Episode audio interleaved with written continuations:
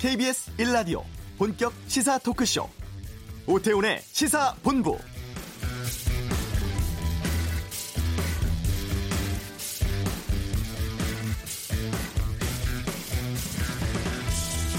KT 황창규 회장, 정관계 인사 고문 위촉해 수십억 지급, 부당 채용 관련 KT 서유열 사장 구속, 이석채 전 회장 곧 소환, 전 의원 친인척 차관급 딸도 KT 채용 의혹 정관계 번지나, 대규모 통신장애와 산업재해 문제 등으로 그동안 몸살 날았던 KT와 관련한 최근 뉴스들의 제목입니다. 채용비리 의혹, 수십억대 배임 혐의 등 연이은 악재 터지고 있는데요. 검찰은 서유열 전 KT 사장을 부정채용 혐의로 구속했고, 현 황창규 회장 역시 정치인 불법 현금 제공 혐의 등으로 수사를 받고 있습니다. 전 현직 회장이 모두 검찰 소환 눈앞에 둔 모양새인데요. 오태훈의 시사본부, 잠시 후 이슈에서 KT 세노조 연결해 KT 여러 문제들에 대해서 자세히 짚어보겠습니다. 시사로 묻고 음악으로 답하는 목요시음회, 오늘은 포항 지진 관련해서 음악들 찾아보겠습니다. 2부, 전국 현안 두고 펼치는 전직 의원들의 빅매치 각설하고, 어제로 끝난 국회 인사청문회, 또 김학의 전 차관 동영상 논란 등에 대한 여야의 날카롭고 다양한 의견 듣겠습니다. KBS 라디오 오태훈의 시사본부, 지금 시작합니다.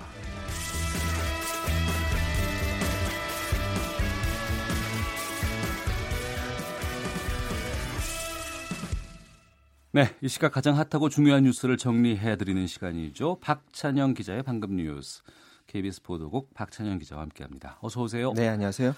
자, 오늘 주요 뉴스는 어떤 게 있습니까? 네, 먼저 김학의 동영상권입니다. 어제 국회 인사청문회에서 박영선 장관 후보자, 예, 그 2013년 당시 황교안 전 법무부 장관한테 김학의 동영상이 있다, 이 사실을 알려주고 차관 임명을 만류했었다, 이렇게 말하면서 그게 사실인지 아닌지 굉장히 논란이 일었었는데, 오늘도 이 김학의 그 동영상 관련 주요 뉴스 키워드로 현재 가장 많이 보고 읽히고 있습니다. 예. 그러니까 이제 박영선 장관 후보자가 법사위원장 당시에 황교안 당시 법무부 장관에게 말해줬었다라고 하는 거고, 네, 황교안 당시 장관, 지금 한국당 대표는 금시초문이다, 택도 없다, 이런 입장인 거잖아요. 그렇죠. 황교안 대표는 내 기억에는 그런 건 없다, 이렇게 말을 하고 있는데, 만일에 박영선 후보자가 당시에 정말로 그렇게 영상의 존재를 알려주고 만류했다는 게 사실로 밝혀지면 황교안 대표한테는 타격이 클 수밖에 없는데, 그런데 네, 국민들이 받아들이실 때 박영선 후보자가 굉장히 디테일하게 당시 상황을 설명해 주지 않았습니까? 예. 당시에 그 회의 탁자 테이블 상태는 어땠었고 말을 어떻게 했었고 굉장히 구체적으로 얘기를 하긴 했는데, 둘만이 있었던 자리에서 오갔던 내용이라 사실인지 아닌지 확인은 쉽지 않은데, 네, 지금 박영선 후보자의 손을 들어주는 또 다른 발언이 나왔습니다. 들으셨을지 모르겠는데 박지원 민주평화당 의원이 오늘 TBS 김어준의 뉴스공장에 출연해서, 예, 당시 박영선 의원하고 나눴던 그 전화 통화 내용을 말을 했는데요. 이렇게 얘기합니다. 가만히 생각해보니까 당시에 박영선 법사위원장이 전화를 했었다. 황교안 장관한테 김학의 동영상 이야기를 했더니 얼굴이 빨개지더라, 이렇게 말을 했다라고 얘기를 했는데요. 네. 박영선 후보자가 언급한 제보받은 동영상 CD는 자기가 3월 초에 경찰 고위 간부한테 녹음 테이프, 그리고 사진과 함께 입수했던 거라고 말을 했고요. 자기는 자꾸 이런 다른 의원들 일에 얽히고 싶지 않은데 자꾸 얽히게 된다. 본인은 이런 거 원치를 않은데 그러면서, 예, 얘기는 다 하시는, 예, 거 아니에요 지금. 하고 싶은 얘기는 다 그렇게 우회적으로 하십니다. 당시에 그런 전화를 했던 것도 또 사실이다, 예, 예, 라고 당시 상황을 얘기를 했습니다. 주목할 만한 또 다른 얘기를 했는데요. 당시 국회 속기록하고 국회 그 방송을 보좌관들 통해서 한번 찾아봤더니 2013년 6월 법사위에서 박영선 후보자가 황교안 전 법무장관한테 김학의 전 차관의 여러 사항을 알 거다, 이렇게 말을 하니까 황교안 전 장관이 그 말을 듣고 있다가 눈을 깜빡거리고, 네, 고개를 미세하게 끄덕거리는 모습이 남아있다. 기자들이 당시 영상 한번 찾아보면 내가 얘기하는 걸 이해할 거다, 뭐 이런 취지로 얘기를 했거든요. 다시 말해서 미세하게 끄덕였다는 게 당시 김학의 동영상 얘기를 본인도 들었다라는 취지로 긍정했다라는 의미로 제가 그 속기록을 찾아봤어요 아침에. 그런 거 어떤가요? 그리고 영상도 다 보고 그게 이제 6월 17일 날 그 법사위에서 있었던 일이고 네. 오후에 이제 박영선 그 법사위원장이 회의를 주재하다가 자신의 시간이 돼서 질의를 하는 과정에서 그게 나왔는데 지금 봤거든요. 말은 분명히 했을 것 같은데 실제로 그렇게 끄덕이고 그러던가요? 예, 뭐 그 화질이 좀 선명하지 않아서 네. 뭐 제가 뭐라고 하겠습니까? 어쨌거나 뭐. 예. 이 이제 국회 방송 오늘 찾아보는 사람들이 굉장히 많을 것 같아요. 그러니까요. 그건 좀 예. 지켜봐야 될 것 같습니다. 그러면 그런 입장 이후에 황교안 대표의 또 얘기가 좀 나왔어요? 어제도 부인을 했었고 오늘 예. 아침 또 국회에서 기자들이 계속 물어보니까 이 박 의원 주장에 대한 질문을 받으니까 달리 드릴 말씀이 없다. 그 박영선 그 당시 법사위원장은 여러 번 당시에 만났었지만 어떤 얘기까지 했는지 다 기억할 수 없다. 하지만 CD를 보고 네. 또 그것에 관련한 얘기를 한 적은 없다. 라면서 거듭 의혹을 부인했습니다. 인사청문회에서 이 문제가 불거지니까 여당하고 야당 인사들이 잇따라 맹공을 지금 퍼붓고 있는데요. 민주당 홍영표 원내대표가 오늘 이렇게 얘기했습니다. 황교안 대표가 김학의 사건을 확실하게 인지했다는 정황이 드러났다. 2013년 6월 국회 속기록 그리고 국회 방송 동영상을 보면 황교안 대표가 김학의 사건을 알았다는 기록이 있다면서 그런데 황 대표는 오리발만 내밀고 있다. 이렇게 공격을 했고요.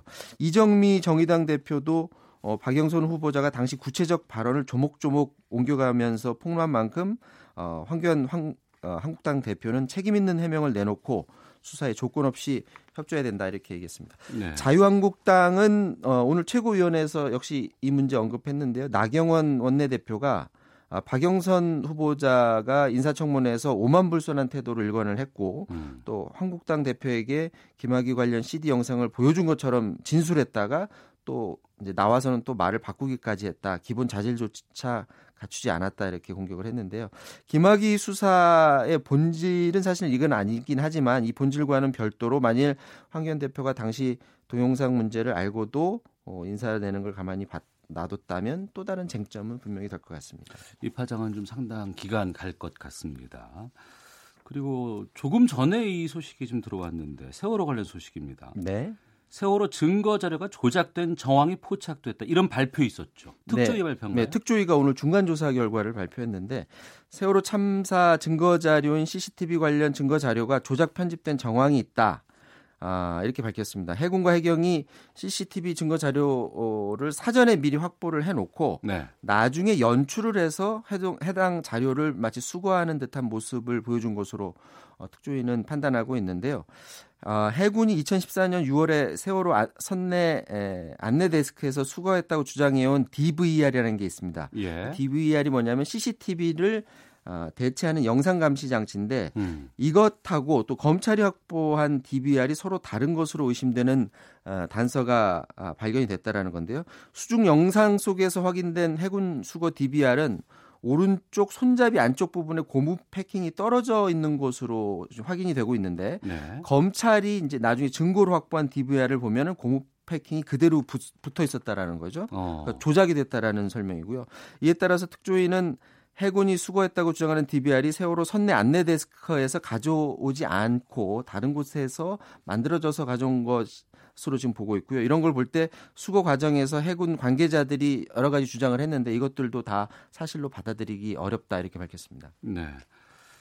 공직자들의 재산 신고가 공개됐는데 좀 눈에 띄는 거 있습니까?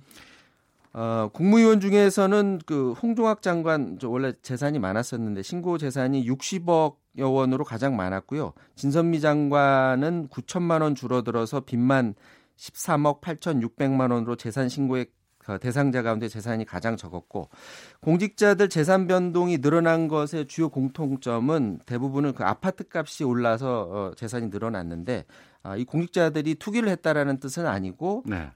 공통점을 봤더니 아파트 값이 올랐다라는 거고요. 또 고위공직자 중에 제일 재산이 많은 사람은 허성주 서울대병원 치과병원장 210억 원, 문재인 대통령은 지난해보다 9,300만 원 증가한 20억 1,600만 원, 그리고 이낙연 국무총리는 9,800만 원 늘어난 20억 2,400만 원을 신고했습니다. 네. 한 소식만 더 듣겠습니다. 우리나라 인구 전망치 나왔다고 하는데 지금 그 초고령화 사회로 진입하는 것도 걱정이고 아이를 자꾸 낳지 않아서 이게 참 걱정인데 어떻게 나왔어요? 지금 우리나라 인구 그 조사 결과를 보면 2028년에 지금 계속 늘어나고는 있는데 2028년에 정점을 찍고 10년 뒤에는 이제 감소가 시작이 된다.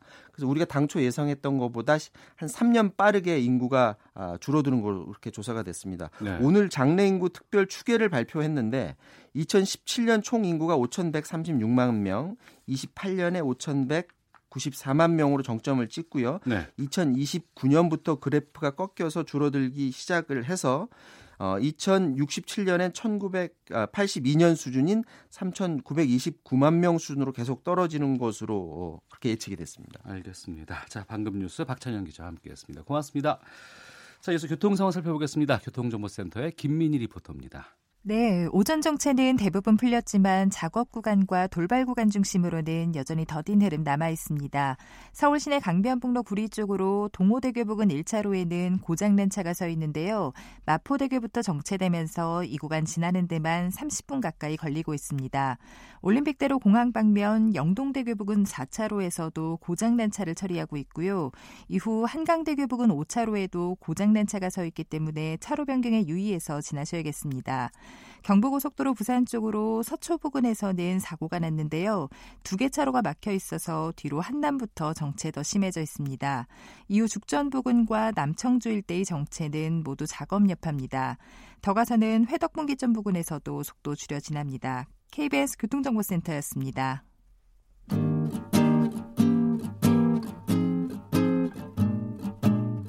KBS 1라디오 오태훈의 시사본부. 여러분의 참여로 더욱 풍성해집니다. 방송에 참여하고 싶으신 분은 문자 샵 9730번으로 의견 보내주세요. 애플리케이션 콩과 마이케이는 무료입니다. 많은 참여 부탁드려요. 네, 어제 KT의 서유열 전 사장이 부정채용 혐의로 구속됐습니다. 전임 이석채 회장 시절에 회장 비서실에서 관심 채용자 명단을 채용 담당자에게 알려줬고 이를 채용에 활용했다는 KBS 보도도 있었죠. 의혹이 많습니다. KT 관련해서 KT 세노조 오주헌 위원장 연결해서 여러 가지 이야기 좀 나눠보겠습니다. 오주헌 위원장님. 네. 네, 나와 계시죠? 예, KT 세노조 오주헌입니다. 네. 먼저 그 자유한국당 김성태 의원 딸 특혜 채용 혐의로 KT 전 사장이 구속됐습니다. 여기에 대해서 김성태 의원 측은 이건 KT 내부 문제고 본인과 관계가 없다 이런 입장을 지금 고수하고 있는데 어떻게 보십니까? 어제 그 당시 KT 홍보고객부문 사장 서유열 사장이 검찰에 구속됐습니다. 예. 그 KT 같은 경우에 입사 경로를 보면, 저희가 이제 여러 가지, 인적성 검사라든지 서류 검사, 면접 단계를 이렇게 통과하고 있는데, 네. 그 김성태 의원 같은 경우는, 저희 말씀하시기를, 이 KT 입사 지원서를 인턴을 통해서 대신 제출했다, 이런 말씀도 하고 계세요. 예. 그런데 사실 지금 대부분의 기업들이 그렇지만, 입사 지원서 자체를 인터넷으로 봤습니다. 홈페이지를 통해서 이렇게 접속하게 되거든요. 예. 그분이 주장하시기로는 당시 그 따님이 농구팀 관련된 일을 하면서 지방 출장이 많아가지고 제출이 어려워서 대신 부탁했다라고 말씀하시는데 네. 사실 이렇게 그 지방에서 서울까지 올라와서 서류 접수를 하기 어려운 분들 때문에 인터넷으로 접수하는 거잖아요. 그리고 인터넷으로 그렇죠. 접수하는 건 훨씬 더 편리한 거고 상식적으로 해서 그게 말이 안 되는 겁니다. 예. 그리고 저는 어제 서유열 사장 구속된 거를 봤을 때 검찰이 어느 정도 혐의를 입증하지 않았나 좀 그렇게 생각합니다. 예, 그 부분에 더해서 KBS에서 이번에 또 보도를 한 건데 그러니까 이석채 전 회장 비서실에서 관심이 네. 있는 지원자 명단을 인사부서에 전달했다고 지금 보도가 나오고 있거든요. 그러니까 네네. 김성태 의원의 딸 외에도 KT에 그 정당한 네. 절차 거치지 않고 채용된 것으로 보이는 직원들이 꽤 있다고 하는데 좀 파악한 게 있으세요? 이제 지금 2012년 하반기 공채 관련해서 이제 어느 정도 윤곽이 잡혀가고 있는데요. 예. 총 이제 검찰에서 확인하기로는 총 9명의 채용 비리가 있었다고 이렇게 하고, 네. 그 중에 어제 구속된 서희열 사장이 공채 관련해서 뭐 2명의 특혜 채용을 했고, 뭐 또 별도 채용 단계인 홍보객 부문 직원 4명을 채용했다고 이렇게 알려지고 있는데, 네. 그 2015년 하반기 공채에서 김성태 의원 따님 포함해서 5명이 채용 비리가 있었다고 그게 나오는 거거든요. 예. 그러니까 추정해 보면 아마도 비서실을 통해서 내려온 분들 채용 비리가 3건 정도 이렇게 생각됩니다. 예. 예. 이건 이제 검찰 수사에서 좀 밝혀질 내용이겠습니다만 또 아무래도 핵심 네네. 관련된 자리에 있는 분들이라든가 서류를 취급하시는 분들 같은 경우에는 직접 나서기는 힘들 것 같고 노동조합에다가 뭐 제보 같은 것들 많이 하지 않겠습니까? 좀 그런 제보들이 들어오고 있나요? 네네 뭐 2012년 그 당시에 관련된 제보뿐만이 아니고 네. 그 다른 제보들도 많이 들어오고 있습니다. 그러니까 어떤 뭐 KT 전현직 임원들의 자녀들도 특혜 채용에서 관련돼 있고 뭐 어느 부서에서 근무하고 있다더라. 뭐 이런 얘기들이 있고요. 아니면 예. 뭐 유력 정치인들의 자녀들이 지금 근무하고 있다. 근데 이제 저희가 여기서 주목할 거는 뭐 전현직 임원분들의 자녀분들이라거나 뭐 그 부모님이 유력 정치인이라고 그래서 네. 꼭 그 특혜를 받았다라고 단정 지을 수는 없는 거거든요. 그렇죠. 그래서 예, 예. 이런 부분들은 좀 더 저희가 사실 확인이 좀 필요한 상태입니다. 네, 알겠습니다. 그 KT 세노조에서는 그 정치인, 퇴역장성, 전직 고위 공무원 등으로 구성된 이 고문단에 대해서 또 문제를 제기를 하셨던데. 이건 네네네. 이제 그 특혜 채용과는 좀 다른 부분인 것 같은데 이건 어떤 내용입니까? 다른 부분이죠. 예. 예. 그 황창규 회장님이 뭐 그 경영 고문을 위촉을 해서 운영을 했다. 예. 이렇게 해서 14명의 명단이 이렇게 밝혀졌지 않습니까? 예. 그 중에 이제 뭐 그 말씀하신 대로 그 지방경찰청장이나 군 장성 출신들도 계시고요. 예. 근데 저희가 그 명단을 보다 보면 이분들 중에 이제 경기도 그 남경필 전 지사 특보였던 분이 포함되어 있었더라고요. 네. 2015년부터 경영고문으로 위촉되셨는데요. 이 분이 예. 그 당시에 그 남경필 전 지사 불법 쪼개기 후원을 한 혐의로 네. 수사 중에 있었던 분입니다. 그리고 그러니까 2010년 임명될 당시에 그 검찰 조사 중이었고요. 예. 그 처벌을 받으셨습니다. 벌금형까지 예, 받으셨던 예. 분인데 이런 분을 경영고문으로 위촉을 했어요. 예. 그리고 또 그러니까 문제가 있는 것이 드러났음에도 불구하고 경영고문으로 또 다시 채용을 했다는 거죠. KT에서. 네네. 그러니까 남경필 전 지사 그 특보를 그만두고 바로 이제 KT의 경영고문으로 위촉된 뭐 그런 상황인데요. 네. 이분 그 하셨던 일이 불법 쪼개기 후원이라고 말씀드렸는데 KT의 상품권깡을 해서 뭐 그 쪼개기 후원을 한 게 네. 2015년부터 주로 이렇게 나타나게 됩니다. 아, KT의 상품권으로? 네네.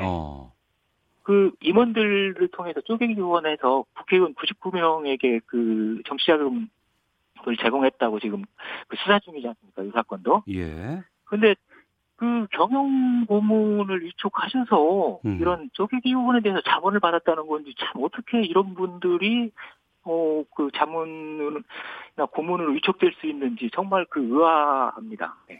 이 KT 고문단 관련해서는 현 황창규 회장 때 이제 벌어진 일인 거 아니에요? 네네 맞습니다. 네.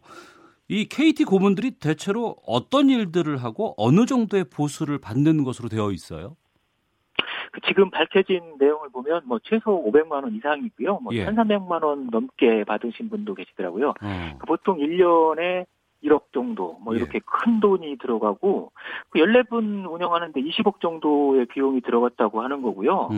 그 이게 이제 이석채 회장님 때도 뭐 경영고문 명단이 일부가 밝혀졌는데 네. 그때 제가 기억나는 게 홍사덕 전 의원이 이석채 회장 개임 시절에 그 고문을 하셨는데요. 네. 그분이 언론에 이렇게 말씀하셨어요. 네. 뭐 딱히 하는 일이 많은 건 아닌데 많이 받는다. 이렇게 말씀하셨던 것이 기억에 납니다. 딱히 하는 일이 없음에도 불구하고 이렇게 외부 고문들을 많이 채용했다는 것은 이분들을 통해서 무언가 KT가 이득을 취하기 위한 것들을 노리고 있었다고 이해가 될 수밖에 없는 상황 같은데요. 예, 저희도 그렇게 의심이 들고 상식적으로 의심이 들어서 이 부분을 엊그저께 검찰에 수사를 촉구했습니다. 검찰에 고발했거든요. 알겠습니다. KT 새노조의 오주원 위원장과 함께 말씀 나누고 있는데요. 그리고 이 뭐 자유한국당 홍문정 의원의 전직 보좌관과 지인을 검찰에 고발했다는 보도도 KT 관련해서 나왔는데 이건 KT 민주동지회 쪽에서 또 이거는 아마 고발을 한 것 같아요. 네네네. 네 분을 KT 민주동지회에서 고발하셨다고 하는데 그 자세한 내용까지는 잘 알지 못합니다만은 그 KT 공영고문 밝혀진 명단에 그 홍문정 의원 보좌관 출신 세 분이 포함돼 있는데 그 특정 의원 출신 보좌관이 세 분씩이나 포함됐다고 하는 부분은 좀 이상해 보입니다. 그 KT 새노조하고 KT 민주동지회는 좀 다른가 봐요. 네, 저희는 2011년도에 복수노조 허용됐을 때 제2노조로 출발을 했고요. KT 민주동지회 같은 경우는 제1노조 안에서, 활동하고 계시는 분들입니다. 현 집행부하고는 좀 다르게, 활동하고 계신 분들로 알고 있습니다. 네. 그러니까 노조가 좀 다르긴 합니다만, KT 관련해서 워낙에 많은 뉴스들이 나와서, 이거를 좀 정리하는데 쉽지 않아서 좀 여쭤봤습니다. 그분들도, 황창규 회장님이나 하는 분, 이 경영이나 이런 게 문제가 있다라고 보시고 여러 가지 활동들을 하고 계십니다. 자유한국당 황교안 대표의 아들과 여기 법무실에 근무했다는 얘기들 나오고 또 정가빈 의원의 아들도 KT에 근무했다는 지금 보도들 나오고 있는데 이분들은 이 채용 비리와는 전혀 관련이 없다 이렇게 강하게 반발하고 있는데 이 부분은 어떻게 보세요? 저희가 우선은 이제 봤을 때 예를 들어서 황교안 대표님 같은 경우에 이제 법무부 장관으로 계실 때 아드님이 법무실에 이제 근무를 하셨는데 그 당시 이석채 회장님이 여러 가지 혐의로 이제 검찰 수사를 받고 계셨거든요. 근데 법무실에서 하는 일이 법적으로 이제 문제되는 사안을 변호하고 이제 방어하는 곳인데 결국에는 이제 아버님은 수사 책임자이시고 아들은 변호하는 역할을 한다는 것 이런 것들이 굉장히 적절하지 못하다 이런 지적을 한 거고요. 정가빈 의원 아드님도 국회를 담당하는 업무를 하고 계십니다. 지금도 있어요? 예, 지금도 같은 업무를 국회 담당하는 업무를 계속 하시고요. 그런데 이제 이분이 2011년부터 소위 말하는 이제 대관 업무라고 하는데 국회 담당 대관 업무를 하셨다고 발표했는데요. 2011년부터 2015년까지 정가빈 의원실의 입법보조요원으로 등록돼 있었다고 합니다. 그럼 입법보조요원으로 등록을 하면 아시겠지만 이게 국회 출입증이 나와서 자유롭게 출입할 수 있는 이런 혜택을 받는 거지 않습니까? 그래서 저희가 이제 이런 식의 문제들이 계속 불거지기 때문에 이 같은 업무를 예를 들어서 이 부모님하고 관련된 업무들을 하는 것 자체가 특히 이제 권력이 있는 분들의 자녀분들이 유사한 업무를 맡는 것 자체가 굉장히 부적절하다고 보는 거고요. 또 KT 경영진들은 또 그걸 이용하려고 할 거지 않습니까? 그래서 저희가 지금 단계에서 직접적으로 그분들 채용 과정에 문제가 있었다 이런 지적을 하는 것보다는 그 관계자가 너무 부적절했다. 그리고 채용 과정에서도 몇 가지 의혹들은 있는데 그것을 지금 말씀드릴 사항은 아니고요. 알겠습니다. 더 확인돼야 될 부분입니다. 그러니까 그 부분과 관련해서 좀 다른 질문을 좀 드려볼게요. 일부에서는 노조의 문제 제기에 좀 정치적인 의도가 있어 보인다. 그러니까 김성태 의원이라든가 황교안 대표를 비롯해서 전 정권 관련 인사들의 의혹만 지금 계속 나오고 있다고 하는데 이런 비판에 대해서는 어떻게 말씀하실까요? 일각에서 그렇게 보고 지적하시는 분들이 있는 것 같은데요. 사실 이 문제가 발생한 게 이석채 회장님하고 황창규 회장님 전에는 대부분 KT 내부 출신들이 이 경영을 맡으셨거든요. 그런데 이명박 정권 들어서면서부터 이석채 회장님이 낙하산으로 내려오시는데 이분이 이제 쉽게 말하면 정권의 줄을 대서 내려오셨거든요. 그러다 보니까 청탁을 많이 들어줄 수밖에 없었고 네. 했다라고 저희가 보는 거고요. 저희가 어떤 뭐 정치적 의도를 가지고 있거나 그런 건 아닙니다. 일례로 저희가 그 작년에 네. 사회이사로 이강철, 김대유 사회이사 선임했을 때 그 당시에도 이건 명백한 정권의 코드 맞추기 인사다, 뭐 정권의 줄대기다라고 비판을 했었습니다. 이강철, 김대유라고 말씀하셨는데 전 청와대 수석 지내신 분들 말씀하시는 네네, 건가요? 그 노무현 정권, 노무현 대통령 계실 때 그 청와대에서 근무하셨던 분들로 알고 있습니다. 아, 알겠습니다. 이 KT 경영진과 관련해서 정치권 유착 의혹이 계속 터져 나오고 있습니다. 이 새노조에서는 앞으로 이 부분에 대해서 어떻게 대응하실 생각이신지 간단히 말씀해 주시죠. 네네. 여러 가지 제보들이 계속 들어오고 있고요. 네. 저희는 뭐 어떤 특정한 정치적 입장을 가지고 하는 게 아니고 이번 기회에 KT 내에서 적어도 입사나 채용 관련해서 비리는 뿌리 뽑아야 되겠다 이런 생각을 가지고 있고요. 예. 그 장기적으로는 이게 그 지배구조를 바꾸지 않으면 이런 문제는 계속 반복될 거라고 봅니다. 그래서 KT 이사회의 다양한 의견들이 반영될 수 있도록 제도적인 개선이 우선 시급히 필요해 보이고요. 예. 그 과정에서 필요하다고 하면 국민연금이 뭐 KT 지분을 10% 넘게 보유하고 있는데 적극적으로 권한을 행사해서 예. 정말로 이 KT를 우리 국민들이 네. 국민기업이라고 아직도 부르고 계신데 말만 그렇지 않고 실질적으로 국민들에게 혜택을 줄 수 있는 기업으로 지금 이부터라도 예. 만들어 가야 되겠다 그렇게 생각합니다. 알겠습니다. 자, KT 새노조의 오주헌 위원장이었습니다. 말씀 고맙습니다. 네, 감사합니다. 예, 임종호님께서 손바닥으로 하늘을 가려라. 어느 국민이 그런 말을 믿을까? 김성태 의원 끝까지 버티면 다음에 정치 못합니다. 솔직히 시인하십시오라는 의견 주셨고 전형민님 고관대작의 아들을 로비스트로 활용한 건가요? 라고 질문도 주셨습니다. 헤드라인 뉴스입니다. 클럽 버닝썬 사건을 촉발한 김상교 씨의 폭력 신고 처리 과정에서 경찰이 초동 조치에 문제의 소지가 있었음을 인정하고 청문 감사관실에 통보했다고 밝혔습니다. 오는 7월부터 월소득 468만 원 이상인 국민연금 가입자의 보험료가 오릅니다. 스마트폰으로 자금이체나 조회, 대출 서비스를 이용하는 모바일 뱅킹 등록 고객이 처음으로 1억 명을 넘었습니다. 전국 17개 시도 가운데 흡연율이 가장 높은 지역은 강원도이며 가장 낮은 지역은 세종시로 조사됐습니다. 미세먼지에 대한 우려가 커지는 가운데 공기청정기 등 건강생활가전 시장이 급성장한 것으로 나타났습니다. 지금까지 라디오 정보센터 조진주였습니다.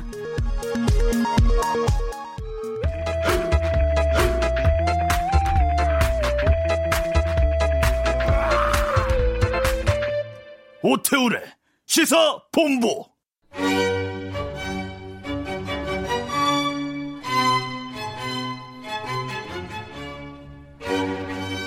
딱딱하고 무거운 뉴스 사이에서 음악으로 잠시 쉬어가는 코너입니다. 시사로 묻고 음악으로 답하는 목요시음회. 오늘도 음악평론가 김경진 씨 만나보겠습니다. 안녕하십니까? 네, 안녕하세요. 예. 이번 주 목요 시음회에서 정한 주제는 포항 지진을 꼽아봤습니다. 네, 그렇습니다. 우리나라에서 지진이 난다더라. 규모가 5가 넘었다. 그런데 확인해보니까 이게 자연재해가 아니라 인재라는 결과가 나오면서 많은 시민들이 분노를 했는데 어떻게 들으셨어요? 이 인재라는 이야기 듣고서는요. 네, 또 인재가 있나. 뭐 이런, 그러니까 늘 얘기가 나오는 안전 불감증? 뭐 이런 생각을 또 하게 되는데요. 네. 이미 그 지열 발전소가 건립되기 이전부터 이 지열 발전이라는 걸로 인한 지진의 촉발 가능성 뭐 이런 경고들이 있었다고 하잖아요. 그리고 물을 이렇게 주입하면서 작은 지진들이 계속 있었는데 그런 게 또 보고되지 않았고 결국 챙겨야 하고 관리해야 될 부분이 또 누락이 돼서 일어난 네. 사고라는 생각이 들었습니다. 예, 참 우리나라에 살면서 배워야 될 지식들이 너무나 많이 생기는 것 같아요. 지열 발전에 대한 것들도 네. 우리가 좀 이해를 해야 되고 설명도 네. 들어야 되고 그럴 때 이 포항 지진, 지열 발전소 등과 관련해서 인재 이런 것 관련해서 어떤 음악을 준비해 오셨을까 참 궁금하거든요. 네, 오늘은 이 좀 재난과 관련된 그런 이야기를 이제 소재로 삼은 작품들을 준비를 했는데요. 네. 먼저 그 우리에게도 굉장히 친숙한 영국의 밴드죠. 레드 제플린의 노래를 하나 준비했습니다. When the Levee Breaks라는 곡이에요. 예, When the Levee Breaks. 네. 예. 강둑이 무너질 때라는 이제 제목을 가지고 있는데, 예. 원래 이 작품은 1929년에 발표됐던 블루스 곡입니다. 그러니까 당시 재즈 곡이네요. 네, 1927년에 그 미시시피 강에서 역대급 홍수가 그 발생이 됐었어요. 그래서 예. 당시에 60만 명 이상의 어마어마한 그 이재민이 발생이 되고 굉장한 재산 피해가 있었는데 네. 이 사건을 모티브로 작곡된 곡이 이 When the Levee Breaks라는 곡이고 1971년에 이제 레드 제플린이 자신들의 앨범에서 이 곡을 리메이크를 합니다. 네. 이 앨범은 그 우리에게도 잘 알려진 Stairway to Heaven이라는 곡이 수록된 작품이기도 한데 예. 사실 그 당시 그 레드 제플린이 의도했던 거는 그 이 곡이 주제로 삼았던 그 미시시피 강의 그 범람, 이 걷잡을 수 없는 어떤 그 자연 이 홍수의 위력을 음악으로 이제 표현하고자 했다고 합니다. 그래서 예. 그 특히 이제 마치 그 천지를 뒤흔드는 듯한 이 드럼 소리가 굉장히 인상적인 곡인데요. 그럼 여기서 이 곡을 좀 직접 들어보고 계속해서 좀 말씀을 나누는 게 좋을 것 같고요. 청취자 여러분께서도 이 지열발전이 촉발시킨 포항 지진과 관련해서 의견이라든가 추천곡 있으시면은 참여해 주시면 좋겠습니다. 샵 9730 짧은 문자 50원, 긴 문자 100원, 콩은 무료로 이용하실 수가 있습니다. When the Levee Breaks, 레드 제플린의 노래 잠깐 듣고 계속 말씀 나누겠습니다.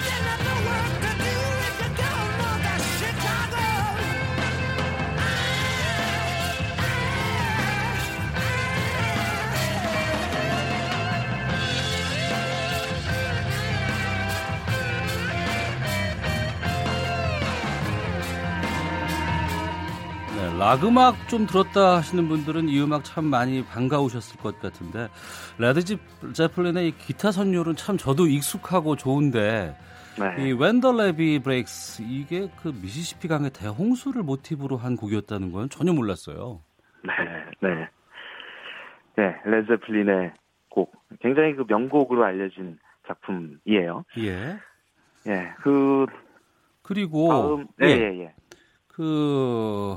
포항 시민들이 2017년 지진 때문에 겪은 경제적, 정신적 피해 가늠하기 어렵다는 얘기들 많이 나오고 있고 지금도 체육관이나 컨테이너 쪽에서 숙식 해결하고 있는 분들도 많이 계시는데 이렇게 그 락 음악에서도 사회성이 짙은 노래들 또 그런 가사들을 담은 것들이 꽤 많이 지금 표현을 하고 있는 것 같아요. 네, 그렇습니다.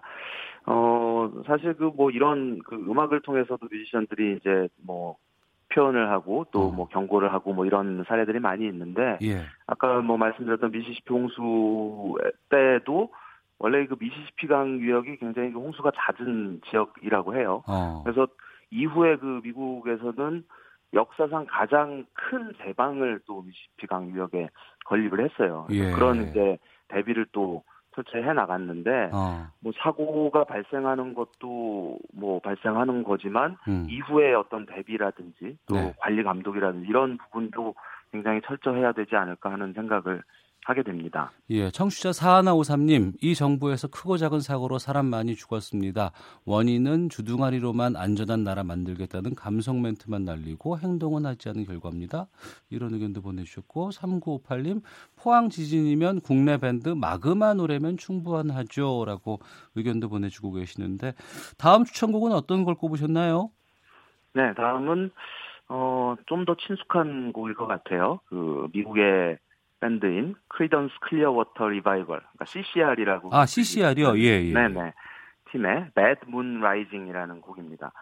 이 Bad Moon Rising은 굉장히 경쾌하고 또 밝은 선율 덕분에 뭔가 좀 이렇게 어떤 흥겨운 내용을 담고 있을 것 같은 그런 곡입니다. 광고 음악으로도 많이 사용이 됐고 여러 드라마나 영화를 통해서도 선보였던 그런 작품인데, 이 곡은 사실은 어떤 재난 그리고 종말 이런 내용을 담고 있는 굉장히 어두운 내용을 담은 곡이에요. 네. 그래서 처음 곡을 쓰게 된 얘기는 1940년대 영화인 악마와 다니엘 웹스터라는 영화가 있었습니다. 이 영화의 내용이 한 농부가 돈과 땅을 얻기 위해서 악마에게 영혼을 판다는 그런 내용인데, 예. 여기에서 영감을 얻어서 작곡한 곡이에요. 그래서 이 신나는 선율 속에 불리는 노래 내용이 굉장히 좀 어둡습니다. 지진과 홍수와 또 번개와 우리는 종말을 맞아 다 죽을 거야 이런 내용을 담고 있거든요. 알겠습니다. 그래서 네. 세계적으로도 사랑을 받았던 그런 곡이기도 합니다. 예, 시시얼의 Bad Moon Rising 들으면서 목요일 시음에는 마무리하도록 하겠습니다. 9100님 속상해서 할 말이 없어요. 관련된 사람들 엄벌 바랍니다. 라고 여러 청취자께서 다양한 의견들을 보내주고 계십니다. 자, 음악평론가 김경진 씨와 함께했습니다. 목요일 시음에 여기서 마치겠고요. 2부 각설하고로 돌아오겠습니다. 김경진 평론가 고생하셨습니다. 네, 고맙습니다.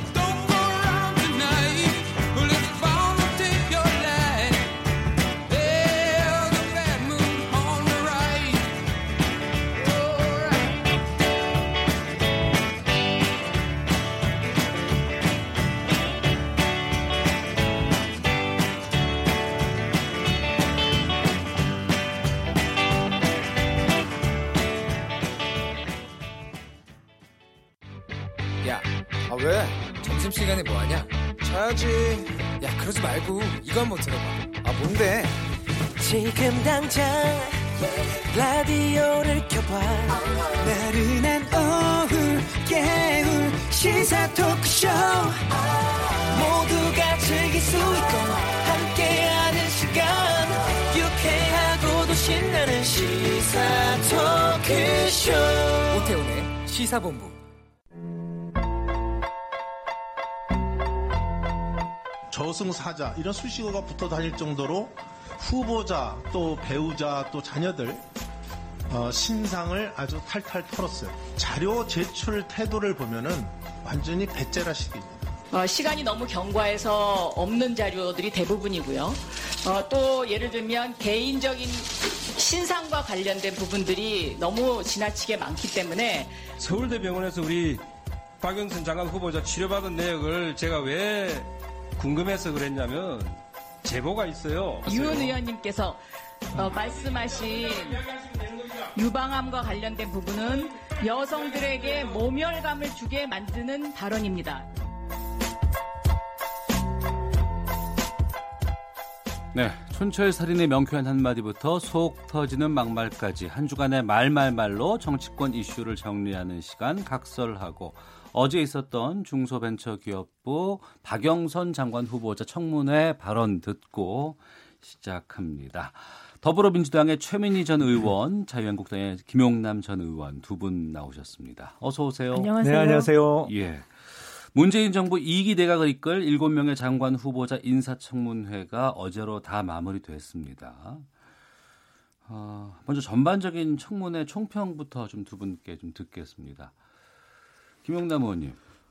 문재인 대통령께서 이렇게 자질이나 도덕성에 문제가 많은 후보자를 한꺼번에 7명을 다 지명을 하셔서 야당으로서 참 버겁습니다. 왜냐하면 통일부 장관 후보자는 지난주에도 말씀드렸습니다만 대한민국의 통일부 장관 후보보다는 북조선 통일전선 부장이 더 어울리는 분이고, 국토부 장관 후보는 다주택이 문제될 것 같으니까 자기 살던 집을 딸의 부부에게 증여하는 형태를 빌려서 거기 월세 내고 사는 것처럼 해서 다주택자를 피해가고, 또 과기부 장관 후보는 46번 해외 출장을 가면서 36번을 부인을 동반하고 출장을 갔어요. 그리고 아들이 또 재직하고 있는 미국 대학 근처에 출장도 여러 번 가면서 뭐 벤츠 2대에 포르쉐에 온갖 그 명품차를 다 사줘서 지금 연구비 횡령 의혹이 있고, 지금 가장 논란이 많은 중소기업 벤처 기업부의 박영선 후보는 사실은 계획된 도발에 의해서 자신의 청문회를 야당 대표 문제로 덮어버리면서 이제 파행으로 이끌었는데, 네. 사실은 그 어마어마한 의혹들이 있습니다. 지금 이렇게 하시면 정말 야당으로서 어떻게 할지 모르겠어요. 아니, 한 명이라도 좀 제대로 된 후보를 지명을 하셔야죠, 대통령께서. 예, 청문회 총평 최민희 의원님. 예, 총평이니까 뭐 아까 박영선 후보자 말씀하셔서 그런데 박영선 후보자 하나 놓고 자유한국당 의원님들이 쩔쩔매시더만요. 저는 이 청문회를 제대로 하려면 국회의원들이 더 많이 준비를 해야 되는 겁니다. 그런데 구체적인 팩트를 가지고 하나하나 폭격을 해야 되는데, 뭐 제가 보기에는 박영선 후보자 정도면 가볍게 넘길 수준이었습니다. 그래서 저는 오히려 어제 청문회를 보면서 저렇게 준비 안 하려고 그렇게 벼렀나. 제가 이제 거꾸로 봐도, 제가 만약에 이제 국회에서 청문회 많이 해봤으니까, 아, 저거는 요 자료를 구체적으로 요구해야 되고, 예를 들면 그 특정 그 질병에 대해서 얘기하거나 그 서면 질의에 쓰는 거는 금기잖아요. 예. 그런 실수를 하고, 이래서 역공의 빌미를 곳곳에서 만들어서 저는 오히려 청문회를 잘 하려면 국회의원들이 준비를 철저히 해야 잘 되는구나, 이런 네. 걸 역설적으로 느꼈습니다. 예. 청문회는 마무리됐지만 이제 인사청문 경과 보고서 채택이 이제 이루어져야 되는 것 아니겠습니까? 또 그걸 위해서도 청문회를 하는 부분들이 있고, 지금 좀 전에 뉴스에서는 한국당은 장관 후보자 7명 모두에게 부적격하다, 채택 거부하겠다, 이런 지금 입장인 것 같아요. 그럴 수밖에 없죠. 사실은 그 과거에 민주당이 야당으로서 당시 장관 후보자들한테 내밀었던, 요구했던 기준에 의하면 지금 7명 중에 네. 이 청문회 통과할 수 있는 사람이 없어요. 옛날 같으면 사실은 청문회 문턱에 들어오기 전에 사전에 지명 철회 됐어야만 할 후보들이 너무 여러 명 있습니다. 글쎄, 지금 청문보고서 채택 없이 문재인 대통령이 임명을 강행한 장관만 지금 8명이 이미 있는데, 앞으로 몇 명 더 나올지 모르겠습니다만, 사실은 야당의 목소리, 국민의 목소리를 좀 들으셔야 됩니다. 네. 이 점도 자유한국당이 참 답답합니다. 7명 전부 채택 안 해주겠다. 이러면 국민들이 네. 보시기에 아주 정치 공세고 목리라고 느껴요. 그러니까 경중을 딱 가려서, 뭐 예를 들면 이분은 무엇 때문에 확실히 안 된다라고 이제 근거를 내놨을 때 국민들이 동의할 수 있는 거잖아요. 예. 그런데 전부를 안 해주겠다 이렇게 나오니까 이 모든 게 공세처럼 돼버리는 이 점이 되게 안타깝습니다. 그 어제 특히 이제 박영선 장관 네. 후보자 같은 경우에는 자료 제출 요구에 비협조적이다라고 공세가 계속됐었고 네. 지금 최민희 의원 같은 경우에는 그렇게밖에 준비가 안 되느냐 뭐 이렇게까지 지금 얘기하고 계신데, 거기에 대해서 김영남 의원께서. 기본적으로 국회의원들이 무슨 수사권이 있는 건 아닙니다. 청문회를 앞두고 후보자에게 자료 제출 요구를 해서 네. 그걸 자료를 검토하면서 이제 문제점을 발견 하는 게 대부분이고, 다른 정부 부처에서 받을 수 있는 자료들도 정부 부처에서 안 준 게 많아요, 지금. 그래서 자료 제출 요구를 지속적으로 했던 것이고, 제가 청문위원은 아닙니다만 네. 박영선 후보에 대해서 새로운 좀 의혹을 제기하자면, 박영선 후보가 그동안 국회의원을 오랫동안 하면서 왜 삼성 저격수를 자칭했잖아요. 뭐 삼성에 대한 문제 제기를 많이 했습니다. 뭐 그거는 얼마든지 할 수 있는 얘기죠. 그런데 박영선 후보의 남편이 이원조 씨라고 이제 미국 변호사인 것으로 알고 있어요. 그런데 세간의 의혹이, 지금 박영선 의원은 삼성 저격수로서 삼성을 그렇게 공격하고 비판하면서 남편인 이원조 변호사가 삼성으로부터 거액의 금액을 수임료 명목으로 수수했다는 의혹이 있습니다. 그 의혹이라고 말씀하시는 부분인 거예요? 예. 뭐 제보가 있습니다만 이 부분 박영선 후보 해명해야 됩니다. 이건 만약에 이 의혹이 사실이라면 모양새를 보세요. 부인은 그렇게 삼성을 물고 뜯고 남편은 예. 뭐 이렇게 되면 이런 걸 속칭 뭐 부부 무슨 단 이렇게 불리는 거 아닌가요? 장관 후보로서 도덕 만약에 사실로 드러난다면 이건 뭐 사태로 끝날 문제가 아니라고 생각합니다. 최민희 의원님. 의혹이다. 이거는 뭐 우리 모두를 위해서 지금 의혹을 제기하신 거다. 사실이 아니다. 분명히 말씀드립니다. 예. 그래야 우리 김용남 의원께도. 그런데 이런 자료를 받아내는 것. 그게 의원의 실력인 거죠. 내도록 만드는 것. 그리고 그 내게 하기 위해 만약에 이런 자료들이 저는 의혹은 뭐 없으리라고 믿습니다만 네. 이런 이제 야당이 자료 제출을 했을 때 핵심적인 자료를 이게 전체가 다 논의해서 그거 하나에 집중하면 되는데 그게 아니라 예를 들면 인격적인 모독을 하고 이러니까 본질이 훼손된. 예, 그러다 보니 이 사실 별로 자료가 지금 쟁점이 안 되고 있잖아요. 예. 예, 그래서 제가 조금 더 준비가 필요했다. 이 말씀 드리는 거고. 그리고 또 하나 청문회의 문제가 뭐냐면요. 그 박영선 후보자에 대해서 3천여 건의 자료 제출을 요구했다는 거 아닙니까? 2천여 건. 2천여 건. 예. 이렇게 2천여 건을 요구를 하면 어떻게 합니까? 그러니까 경중을 가려서 자료 요구를 해야 되고 핵심적인 자료를 찍어서 해야 되고 그러니까 미제출 145건뿐이라고 후보자가 강변할 만한 여건인 거잖아요. 네. 예, 그리고 특히 병원 진료 기록이라든지 전 특히 과거의 결혼증명서 이런 거 요구하는 거. 결혼을 언제 했을까요? 그 몇십 년 전 얘기이잖아요. 이게 본질이 아니라고 생각이 들거든요. 네. 예, 그래서 좀 청문회도 정말 준비를 잘했구나. 정말 진솔하게 답변하는구나. 이런 느낌을 주는 청문회 좀 보고 싶습니다. 예, 청취자 7070님. 이러려면 청문회가 굳이 필요합니까? 보고서 채택이 안 되어도 대통령이 임명하면 그만인데요. 커피타임님. 어제 제 관전평은 박영선 후보자 완승이에요. 공격하려다 되려 역전골 먹은 꼴 아닐지요. 13259300님. 후보자들 모두 국민 눈높이에 맞지 않습니다.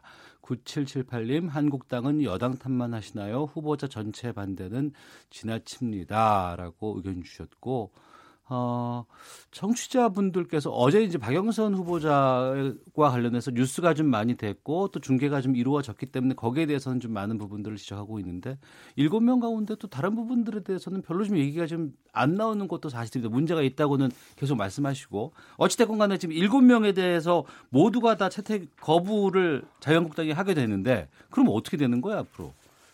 뭐 문재인 대통령이 어떻게 할지 지켜봐야겠죠. 근데, 사실은 이게 한두 명이 문제가 있으면 그 후보한테 집중을 하겠는데 네. 앞서 말씀드린 대로 이게 통일부 장관 후보자부터 하여튼 뭐 과기부 장관 후보까지 박영선 후보는 물론이고요.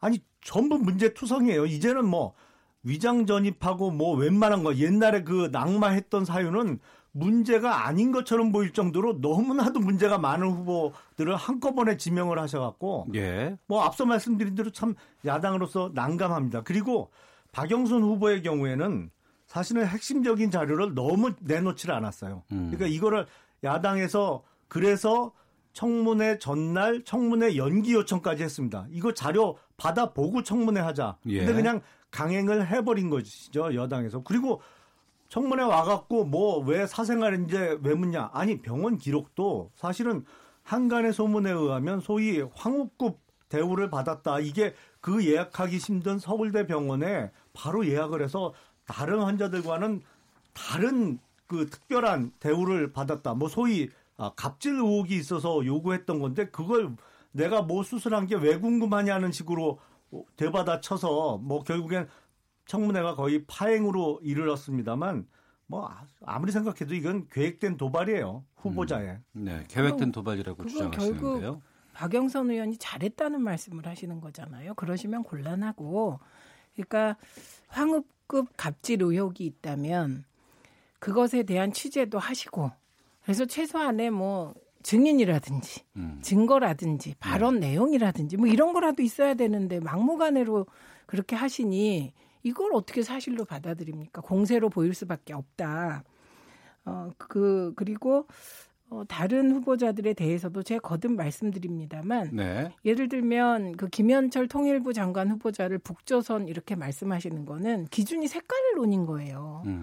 그러니까 도대체 자유한국당의 인사청문회 기준은 뭐냐. 그래서 저는 그 김현철 후보자의 경우는 그 조금 SNS에 자유분방한 말 이런 날 올 줄 모르고 한 그 말은 저는 뭐 적절하지도 못하고 이후에 이 사람이 그런 말을 한 번이라도 한다면 네. 저는 뭐 그만둬야 된다고 생각합니다. 근데 이전과 이후가 다르니까. 그러나 한반도 평화 문제를 문재인 대통령과 같은 식으로 해결하려고 하는 것은 문재인 정부 입장에선 적격자인 거거든요. 그러니까 자유한국당이 각 후보들을 반대하면 반대하는 기준이 좀 일관성이 있었으면 좋겠다. 네. 그리고 예를 들면 문재인 대통령과 코드가 맞아서 반대한다면 그건 반대 이유가 안 된다. 왜냐하면 지금 박근혜 정부가 아니니까요. 그래서 좀 기준을 정하셔야 이게 뭔가 되지 않겠습니까? 아니 금강산 관광 갔다가 피살된 박양자 씨 사건을 통과 의뢰라고 하는 사람이 대한민국 통일부 장관 자격이 있습니까? 그것뿐만이에요. 사실은 색깔론이 아니고 색깔론 맞죠.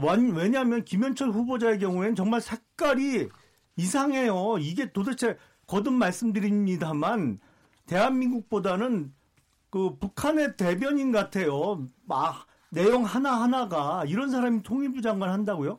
아, 이게 어떻게 단순 색깔론이에요? 근거가 있는 문제 제기입니다. 그 통과 의례라는 표현 잘못됐습니다. 그러니까 가슴 아픈 일이지요. 그런데 그게 전후 맥락을 보면 네. 사실은 같은 말을 한 거예요. 불가피한 이런 일이 일어날 수도 있다. 이런 얘기인데 저는 동의하지 않습니다.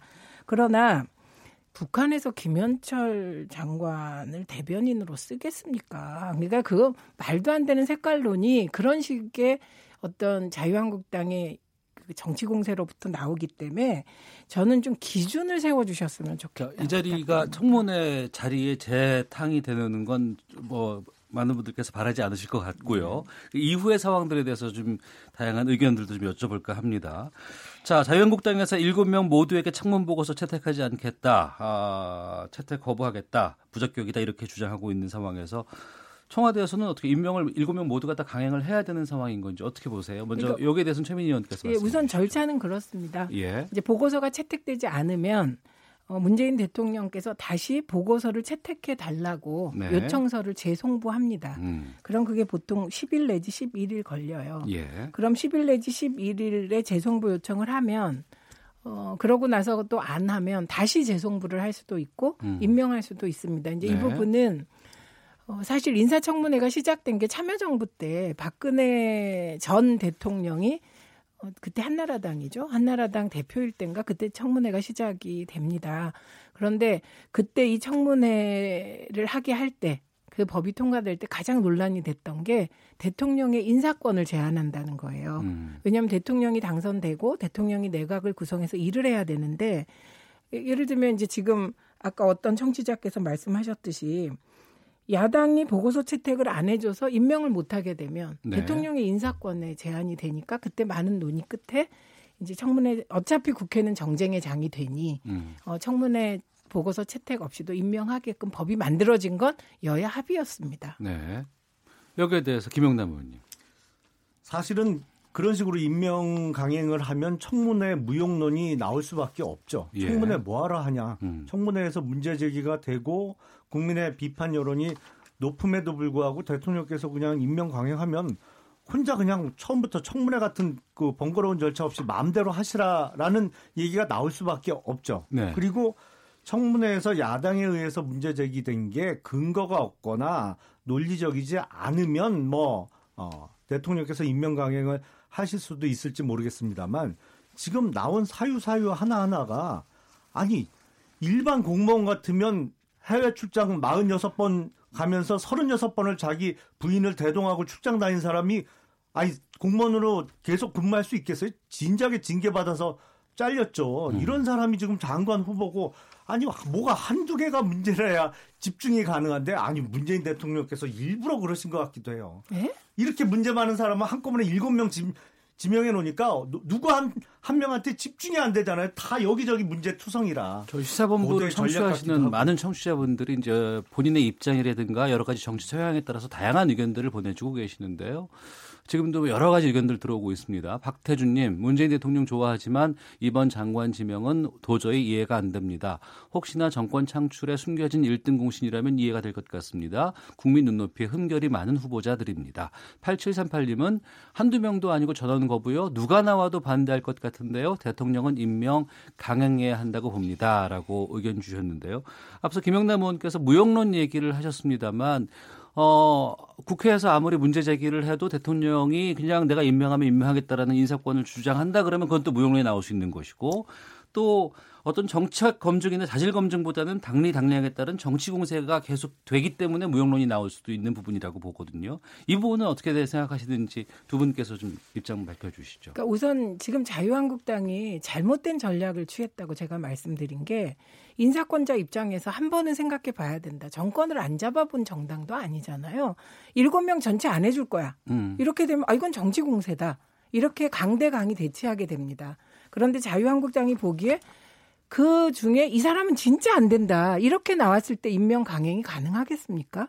그래서 저는 지금 자유한국당의 전략 자체가 이 판 자체를 깨자는 전략이 아닌가 이런 우려가 있습니다. 그리고 저도 솔직히 일부 후보자들에 대한 김용남 의원의 문제 제기에 동의하고 제 생각을 해봤습니다. 아, 내가 야당 의원이어서 청문회를 한다면 저 후보의 저 점에 대해서 동의할 수 있을까? 네, 저 동의 안 되는 부분이 있더라고요.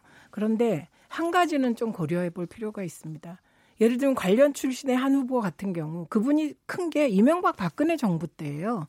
그리고 그 일이 벌어진 게 이명박 박근혜 정부 때 재산을 취득하신 거예요. 예, 이걸 봤을 때 그럼 과연 우리의 관료사회가 다 이런 거야? 그중에 괜찮은 분을 뽑았다고 했잖아요. 그래서 조금 반대할 건 반대하시더라도 이 반대에는 기준이 있고 범위가 있어야 된다. 7명 전체 반대는 이건 판 깨자는 거다. 전 거꾸로 이런 조언을 드리고 싶고 예. 그다음에 제가 봐도 안 되겠다는 후보는 사실 저는 좀 우호적이지 않겠습니까? 아무래도 대통령님의 인사에 대해서. 근데도 저도 옹호를 못하겠는 후보들이 있습니다. 그러면 그런 후보들에 대해서도 구체적인 내용을 가지고 아 이건 정말 안 되지 않냐. 이렇게 나가면 뭔가 타협의 여지가 있는데 7명 전원 안 하겠다. 이거는 뭐 안 되는 거죠. 김영남 의원님. 자. 야당이 그러는 건 다 이유가 있습니다. 그러니까 뭐 앞서 말씀드린 대로 각 후보마다 문제가 너무 많아서 그렇습니다. 이게 선택과 집중을 해야 되는 건 맞는데 아니 한두 사람으로 고르기가 어려운 거예요. 도저히 이게 장관으로 임명돼서는 안 될 후보들만 골라서 지명하신 것 같이 보일 정도예요. 그러니까 국토부 장관이 지금 부동산 잡겠다고 그러면서 아니 자기는 그런 꼼수를 서갖고 살짝 다주택자에서 피해가는 모양새를 취하는데 아니 그거 딸 부부한테 증여하고 자기가 월세 산다 그러면 그걸 누가 믿겠어요. 최근에 뭐 청와대 김의겸 대변인도 16억 7천만 원인가 뭐 빚 얻어서 25억짜리 상가 건물 샀다고 나오던데 그건 오늘 주제가 아니잖아요. 아니 청와대 대변인도 그렇고 장관 후보자도 그렇고 네. 좀 제대로 된 사람을 골라주셔야 야당에서 선택과 집중을 할 수 있는데 참 난감할 정도로 어떻게 그렇게 문제 많은 분들만 골라서 지명을 하셨는지 이해가 안 됩니다. 자, 시사본부 목요일 2부에 자리하고 있는 각설하고 더불어민주당의 최민희 전 의원, 자유한국당의 김영남 전 의원 두 분과 함께하고 있습니다. 헤드라인 뉴스 듣고 계속해서 말씀 이어가겠습니다. 북측이 개성 남북 공동연락사무소로 복귀한 지 나흘째인 오늘 남북은 평소와 같이 연락대표 협의를 정례적으로 이어가고 있습니다. 한진그룹 지주사인 한진칼이 내일 주주총회를 열고 석태소 대표 연임안 등을 놓고 표대결을 벌입니다. 석 대표는 조양호 한진그룹 회장의 측근으로 연임 여부가 관심사입니다.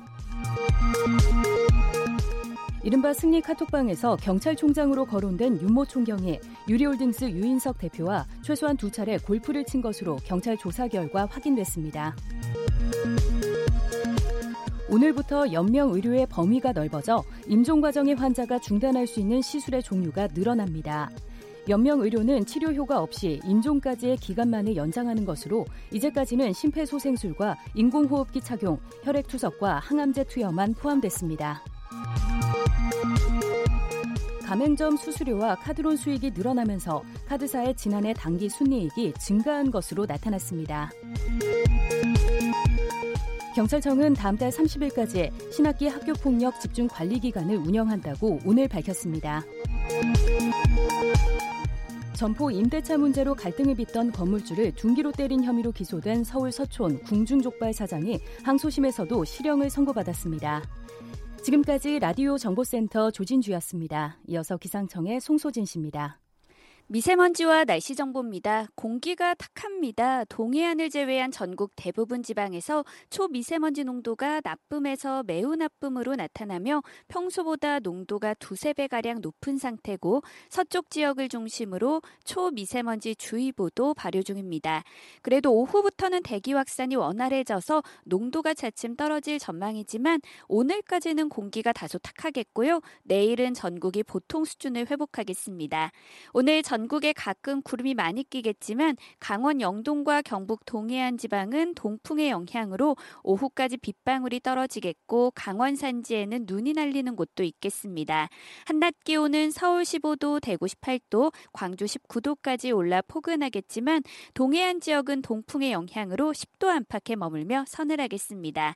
내일은 전국에 구름이 많이 끼는 가운데 낮 기온이 오늘보다 1~2도 정도 떨어질 전망입니다. 현재 서울의 기온은 14도입니다. 미세먼지와 날씨 정보였습니다. 이어서 이 시각 교통 상황을 KBS 교통정보센터 김민희 씨가 전해드립니다. 네, 고속도로 위로 램프 구간에서 사고가 잇따르고 있습니다. 이 램프 구간에서는 대부분 구분 도로가 많은 만큼 속도 줄여서 안전운전에 더욱 신경 쓰셔야겠는데요. 서울 외곽순환고속도로 구리에서 판교 쪽으로 성남나들목 진입램프 2차로에서는 사고가 났습니다. 이후 판교에서 일산 쪽으로 장수 부근에서도 사고가 있었기 때문에 이 장수부터 송내 사이 정체가 더 심해져 있습니다. 반대 일산에서 판교 쪽으로는 서운분기점에서 송내 사이로 지나는 차량들이 꾸준히 많습니다. 남해고속도로 순천 쪽으로 진교나들목 진출램프에서도 1차로를 막고 사고 처리 작업을 하고 있고요.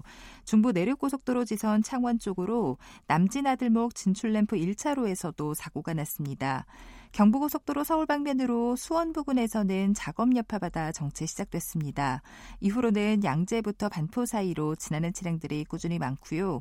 반대 부산 쪽 역시 한남부터 반포 사이로 정체 이어지고 있습니다. 이후 죽전 부근과 남청주 일대의 정체는 모두 작업 여파입니다. KBS 교통정보센터였습니다.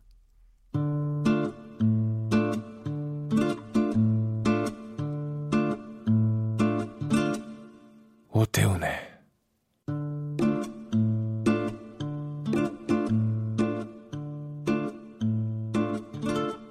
시사본부.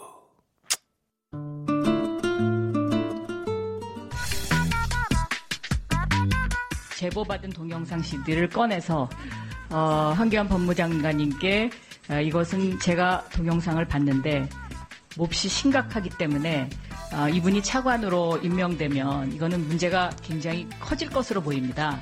김학의 차관이 임명되기 전이었고 나 그때로 나는 기억하고 있어요. 딱 그냥 알 수 있는 정도였어요. 저는 그렇게 봤어요. 법사위원장실에서 그런 자리도 아니고 그런 일도 없어요.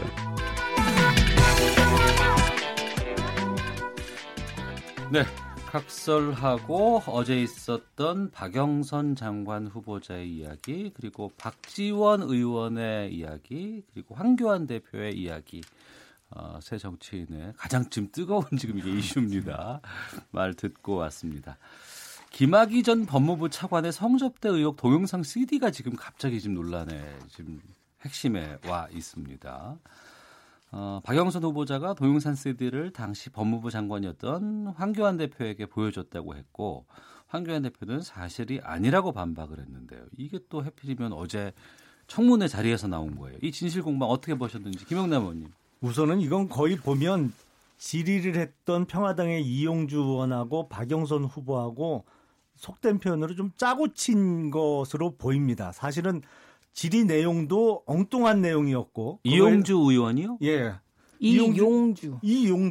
예, 평화당에 거기가 아, 예, 질의를 했는데 법사위원장으로 있으면서 그 김학의 차관의 검증에 대해서 좀 더 철저했어야 되는 거 아니냐 뭐 이런 취지의 질의를 했어요. 근데 법사위원장이 무슨 차관 임명하는데 무슨 검증을 하고 뭐 그거를 해요. 그러니까 질의 내용도 엉뚱하고 박영선 의원이 일부러 쇼킹한 내용을 터뜨리면서 자기 청문회를 자기에 대한 의혹보다는 다른 사람에 대한 그 관심으로 돌려버리는 작전을 쓴 것으로 보이는데 어제 이 청문회장에서 나왔던 박영선 후보의 말은 사실이 아닌 가능성이 매우 높습니다. 왜냐하면 황교안 장관하고 김학의 차관이 이틀인가 3일 차이로 임명이 됐어요. 네. 그러니까 이거 박영선 의원의 주장이 사실이려면 장관으로 임명되자마자 법사위원장실로 찾아온 황교안, 그러니까 사실은 임명 인사 온 사람한테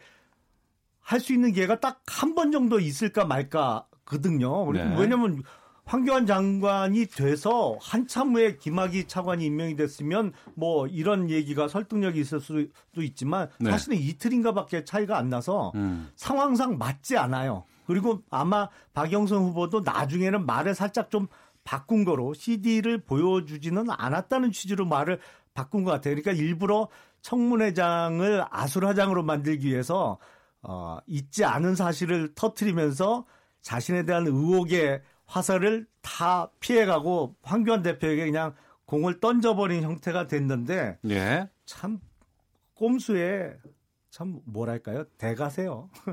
이런 꼼수라고 말씀하셨습니다만 그 박영선 의원이 당시에 박지원 의원에게 황교안 장관에게 김학의 CD 이야기를 했더니 얼굴이 빨개지더라라고 이야기를 하더라라고 박지원 의원이 오늘 아침에 또 그 얘기를 했거든요. 네네. 여기에 대해서 최민희 의원님. 그러니까 우선 글쎄 이게 작전이었을까? 질문이 좀 엉뚱하긴 했습니다. 그런데 작전이었다면 박영선 후보자의 대성공이고 자유한국당은 말려 들어간 거죠. 예, 그랬을 때 자유한국당 의원 중에 누구도 이건 이거 저건 저거를 할 결기가 없었다는 게 문제라고 보고요. 네. 그럼에도 불구하고 저는 박영선 후보자 청문회는 청문회고 앞으로 자유한국당이 문제 제기할 팩트가 있으면 그거는 계속 하시기 바랍니다. 그리고 김학의 CD와 황교안 대표의 연관성 부분에 대해서는 이건 또 별개로 네. 또 파헤쳐줘야 된다고 생각이 듭니다. 그래서 오늘 이제 오전에 박지원 의원이 나와서 여러 얘기를 한 건데 뭐 전화를 받았다는 얘기거든요. 예, 예. 네, 그런데 그거보다 저는 더 중요한 게 2013년 6월의 국회 속기록과 동영상입니다. 네.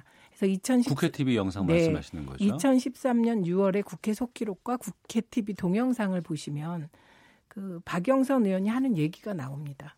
황교안 법무부 장관이 김학의 차관과 관련하여 알고 있다는 사실을 우리가 알고 있다는 것을 예의상 말하지 않았다라고 했을 때 황교안 장관이 부정하거나 그게 무슨 말이죠 하지 않습니다. 예, 그게 이렇게 약간 눈을 깜빡거렸다. 혹은 미세하게 고개를 끄덕였다 이런 거기 때문에 이 부분은 황교안 대표가 거짓말한 것이 아니냐라는 의혹을 불러일으키는 것으로 네. 뭐 이거는 뭐 사실이 밝혀져야 되지 않을까요? 아직까지는 뭐 거짓말이다라고 확정하기는 어렵지만 예. 정황이 거짓말이 아닐까? 이 정도는 되는 상황 같아요. 그러니까 지금 이게 일파만파 여러 곳으로 퍼져나가고 확산되고 있어서 우선 김학의 전 법무부 차관의 사건을 놓고든지 여야 공방이 지금 치열하게 지금 전개가 되고 있는 것이고 법무부 과거사위에서는 재조사를 요구를 하고 있는 상황이고 지금 특검 얘기들도 나오고 있고 지금 당시 청와대 민정수석실에 함께 근무를 했던 그 자유한국당 곽상도 의원 재수사에 대한 얘기가 나오고 여기에 대해서 지금 자유한국당 쪽에서는 조응천 의원 얘기까지는 하고 있는 입장으로 알고 있습니다. 네. 말씀해 주시죠. 그러니까 이게 법무부 과거사위에서 당시 민정수석이었던 곽상도 의원 그리고 그때 민정비서관으로 근무했던 이중희 전 비서관에 대해서 수사 권고를 했는데 네. 당시 공직기강 비서관이었던 조응천 현 민주당 의원은 또 쏙 뺐어요. 그리고 이게 만약에 수사가 부실하게 이루어졌고 있는 사실을 일부러 고의로 수사를 안 하거나 덮었다면 수사 책임자인 당시 최동욱 검찰총장이 당연히 수사를 받아야죠. 근데 최동욱 전 총장은 또 뭐 일설에 의하면 민주당하고 되게 친하대요. 그래서 그런지 수사 책임자는 또 아무 언급도 없었어요. 아니, 이거는 무슨 청와대의 인사 검증이 중요한 게 아니고 사실은 수사를 제대로 했냐 아니면 일부러 덮었냐, 이게 가장 의혹의 핵심이 될 수밖에 없는 사안 아니겠습니까? 그렇다면 당시 수사 책임자인 최동욱 전 총장이 당연히 수사 권고가 돼야죠. 그러니까 이게 법무부 과거 사이도 상당히 정파적으로 이 정부에서 원하는 사람만 쏙쏙 찍어서 이 사람 수사하라고 지금 권고를 했다고밖에 볼 수 없는 상황입니다. 네, 우선 의원님. 종천 의원과 관련하여서는 당시에 공직기강 비서관이었잖아요. 예. 그러니까 지금 문제가 된 게 인사검증 부실이 아닙니다. 지금 우리 사회가 묻고 있는 것이 인사검증을 부실하게 했냐 안 했냐의 책임을 묻는 게 아니라 네. 김학의의 특수강간 및 뇌물사건까지 되네요. 이제 이 사건에 대한 수사 은폐의 책임을 묻는 거예요. 수사 은폐 및 경찰에 대한 강압. 예, 요거에 관해서 조홍천 의원은 공직기강 비서관이니까 라인이 다른 거고요. 만약에 조홍천 의원이 이후에 수사 강압에 관여했다. 이런 증거가 나오면 그건 당연히 들어가야 되죠. 근데 지금 그 증거가 안 나왔기 때문이고요.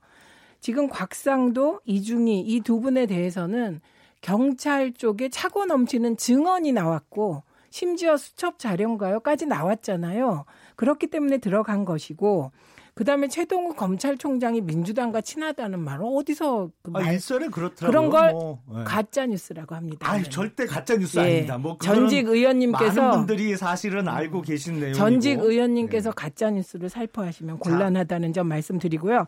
최동욱 검찰총장은 이미 그때 손해자 문제가 내부에서 제기되면서 잘리는 수순에 들어갔다는 거 아닙니까? 그래서 저는 초기 수사 과정에는 검찰총장이었기 때문에 이분도 뭐 필요하다면 수사하는데 동의하지 않을까요? 민주당도. 그런데 이후에는 이제 검찰총장이 바뀌어서 본격적인 관련 수사와 은폐가 진행되기 때문에 네. 그러면 이제 당시의 검찰총장까지 다 들어가야 되는 것이죠. 자, 의원님 말씀대로 이 사건의 가장 핵심은 수사 은폐라고 하면 네. 수사의 주재자와 책임자는 검사입니다. 그리고 그 검사를 총괄해서 지휘하고 감독하고 책임지는 사람이 검찰총장이고요. 그러니까 지금 곽상도 의원에 대해서 무슨 엉뚱하게 지금 수사 은폐 책임을 물어서 지금 수사 권고를 했다고 하면 그거는 말이 안, 논리적으로 일단 말이 안 되는 것이고요. 곽상도 의원이 지속적으로 지금 문재인 대통령의 딸인 다혜 씨의 해외 이주 문제를 거론하니까 이거를 입막음하기 위해서 엉뚱한 지금 사람한테 책임을 묻고 압박을 가하고 있다고밖에 볼 수 없는 것이지요. 그러니까 지금 이 정부는 사실은 이면체면도 없어요. 아니, 논리적으로는 좀 맞춰서 의원님, 해야 될 거 아니에요. 의원님, 사실관계를 호도하시면 안 되죠. 곽상도 전 민정수석은 경찰에 강압을 했다. 예, 이 부분입니다. 그러니까 사실관계는 그렇고 제가 거꾸로 여쭤보고 싶은데 잊지도 않은 다혜 씨 의혹을 제기했다고 해서 그런 곽상도 의원이 이렇게 증언도 나오고 경찰 쪽에서 여러 얘기가 나오는데 수사 대상에서 빼야 됩니까? 오히려 빼는 게 더 정치적인 것이죠. 그러니까 지금 곽상도, 이중희 이 두 분에 대해서는 경찰 쪽에서 구체적인 진술과 일부 증거가 나왔기 때문에 들어간 거고 네. 그리고 저는 오히려 곽상도 의원은요. 강기훈 유서 대필 조작 검사였습니다. 한 사람의 인생을 망쳐서 그분은 30년 동안 고통을 당했고 최종적으로 무죄를 받았는데요. 지금 간암으로 투병 중이며 죽어가고 있습니다. 사실 영화를 봐도 이런 그 조작 검사는 반성하고 살아야 되는 거 아닙니까? 자, 뭐 이게, 또한 예. 잠시만요. 말씀은 예. 제가 좀 들어가겠습니다. 여러 지금 이쪽으로 확산이 되면 이게 또 좀 걷잡을 수 없을 것 같아서 정리를 해볼게요. 우선 이 김학의 전 차관 관련해서 민주당 쪽에서는 진상규명특위를 설치해야 한다 이런 입장인 것 같고 자유한국당 쪽에서는 우선 이거 확인 좀 해주세요. 네. 김영남 의원님. 김학의 사건을 포함해서 드루킹 사건과 환경부 블랙리스트 논란 등에 대해서 다 같이 특검을 해야 한다. 이게 맞습니까? 맞습니다. 예. 여기에 대해서 왜 이렇게 주장을 하고 계시는지를 말해주세요. 국회 진상규명특위 해봤자 그 정치 공방으로 끝날 가능성이 높죠. 그래서 진실 규명을 위해서는 사실은 수사가 절대적으로 필요한 것이고요. 예. 김학의 전 차관 문제에 대해서 특검을 더 센 특검을 하자는 것입니다. 그래서 진실을 규명하자는 것이고 예. 2차에 지금 민주당에서 계속 그렇게 덮으려고 하는 자 드루킹과 관련해서 사실은 서울지방경찰청에서 왜 일부러 그렇게 부실 수사를 하고 증거를 은폐할 시간을 벌어주고 했는지 또 환경부 블랙리스트 관련해서 검찰이 지금 서울 동부지검이 너무 힘들게 싸우고 있어요. 사실은 이 살아있는 권력과 싸운다는 게 쉽지 않은데 그래서 아예 특검에다가 보다 좀 정치적인 어떤 제약에서 벗어날 수 있는 특검을 통해서 다 같이 진실규명을 하자는 것이죠. 왜 못 받아요 이거를? 여러 사건을 다 함께 특검으로 가져가자는 입장이신 것 같고요. 특검을 재특검하는 예. 일이 있습니까? 그리고 허익범 특검이 무능했다는 걸 지금 얘기하십니까? 이거 그때 다 들어가 있었잖아요. 지금 얘기하시는 거. 허익범 특검인들 안 했겠어요. 했는데 아무것도 없으니까 못 찾아낸 거고요. 아니면 무능했던 것이죠. 그래서 드루킹 재특검 말도 안 되는 얘기 지금 하고 있는 것이고요. 그다음에 특검 하자는 게 처음에 황운하 특검이었어요. 왜 그거 주장 안 하십니까? 그것도 요새? 해야죠. 특검. 그러면 지금 네. 특검을 한 4-5개 할까요? 그렇죠. 그래서 못할 게 뭐 있어요? 그래서 물타기고 목리 부린다 네. 이 얘기가 나오는 것입니다. 아까도 제가 말씀드렸죠. 자유한국당이 선택과 집중을 못하는 이유는 이 나머지가 내용이 없기 때문입니다. 그러나 그에 반해서 김학의 특수강간 및 뇌물 사건은 이건 내용이 너무 확실한 것이죠. 알겠습니다. 청취자 0233님 시간을 제가 못 드리겠습니다.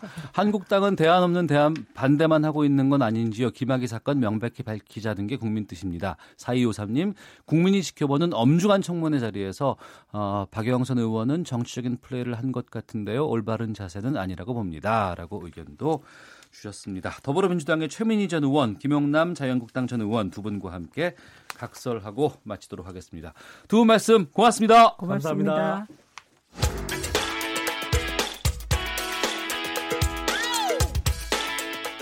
오태훈의 시사본부는 여러분의 소중한 의견을 기다립니다.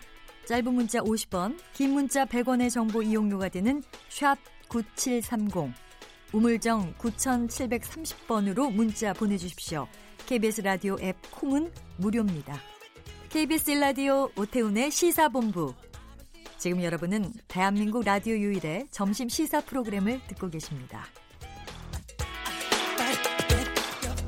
네, 1시 45분 지나고 있습니다. 한 주간의 시사 이슈를 법률적인 관점으로 풀어보는 노변의 시사법정 시간입니다. 노영희 변호사 자리하셨습니다. 어서 오세요. 네, 안녕하세요. 예. 항상 제가 오면 예. 얼굴이 표정이 너무 힘들어 보이세요. 아니에요. 이 안에 스튜디오의 공기가 너무 뜨거워져서 예, 좀 그렇습니다. 아니, 여러분 잘 모르시겠지만 얼굴이 약간 좀 상기돼가지고요. 되게 머리도 막 이렇게 착 가라앉아 계시고 좀 안타깝습니다. 좀. 아니, 참을 수 있습니다. 네네. 예, 예. 자, 이 이야기부터 좀 해보겠습니다. 이부진 호텔신라 사장이 프로포폴을 불법 상습 투약했다는 의혹이 제기된 서양외과에서 2016년 마약류 관리대장이 조작된 정황이 나왔다고 하는데 먼저 이게 의혹이 어디서부터 출발한 건지를 좀 알려주세요.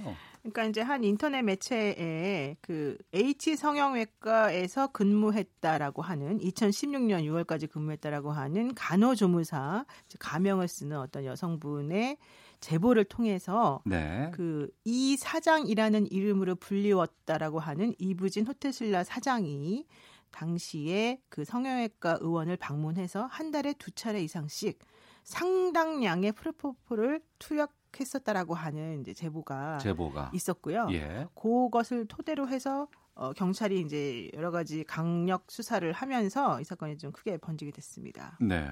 그러면 그 핵심인 이부진 사장 측은 어떤 입장을 밝혔어요? 이부진 사장 측에서는 사실은 상당히 황당하다. 뭐 이런 입장을 보이는 걸로 알고 있는데요. 본인들 주장에 의하면 2016년도에 왼쪽 다리에 저화상 봉합수술이라고 하는 것을 이제 했는데 그때 그 생긴 흉터가 있다. 네. 그 흉터 치료를 위해서 그 병원을 방문한 적이 몇 번 있고 또 그다음에 안검하수라고 우리가 보통 부르지 않습니까? 눈꺼풀 처짐 현상이라는데. 아, 예. 그런 현상을 본인이 앓고 있기 때문에 그런 치료를 목적으로 그 성형외과에 다닌 적은 있다. 그렇지만 이렇게 의혹이 제기되고 있는 프로포폴 투약과 관련해서는 전혀 사실 무근이다. 이런 주장을 지금 하고 있습니다. 예. 지금 이 사건이 문제가 되는 것은 이 프로포폴이라는 약이 마약류로 지금 지정돼 있는 약이라면서요.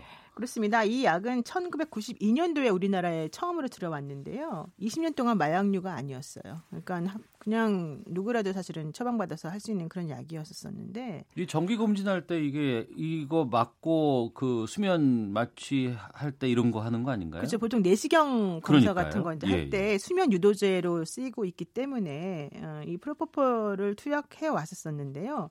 문제는 2009년도에 마이클 잭슨이 사망한 원인이 된 게 바로 이 프로포폴이라. 라고 하는 얘기가 있었었고요. 예. 그리고 여러분 잘 아시겠지만은 장미인의 이승연, 박시연 이런 식의 그 유명 연예인들이 프로포폴을 상습 투약해왔다라고 하는 혐의가 한번 뉴스 크게 됐었죠. 네, 그렇습니다. 그게 이제 2013년도에 드러나면서 사실은 큰 문제가 됐었었고 우리나라에서는 2011년도부터 이 프로포폴을 투약하면은 의사의 처방 없이 적정량 이상으로 투약하면 안 된다. 왜냐하면 제가 아까 한 달에 두 차례 이상 그 이부진 사장이 투약했다라는 얘기가 있다고 했는데 네 번 이상 맞게 되면은 이게 중독이 된다 그래요. 한 달에 네 번 이상 맞게 되면 중독성이 강하군요. 그러니까 중독성이 매우 강하다. 근데 이걸 주사 맞게 되면은 우유 주사라고도 보통 부르는데 약간의 아주 가벼운 환각 증세와 함께 푹 잠을 자고 난 듯한 그런 느낌이 사실은 든대요. 그래서 뭐 연예인이라든가 스트레스가 많은 직업을 가진 사람들이 이것을 한번 맞으면은 그동안의 스트레스나 피로가 확 풀린다. 그래서 이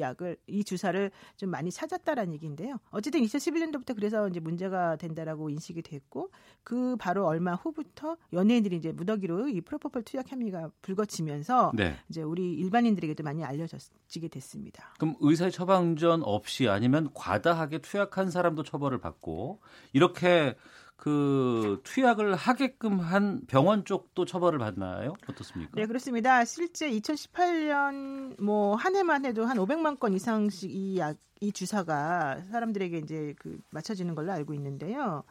실질적으로는 뭐 상습 투약 받았던 아까 말했던 그 연예인들 같은 경우에도 징역 8개월의 집행유예 2년 정도를 그 선고를 받았었어요. 이분들 같은 경우는 2011년도부터 2013년도까지 통증 치료를 빙자해서 뭐 적게는 95회, 많게는 163회 정도 투약을 받았었다고 하는데 실제 이 사람들에게 이런 주사를 놔준 의사들은 어떻게 처벌받았느냐. 2018년도에 강남의 한 성형외과 의사가 이 앰플 하나가 2,900원이래요.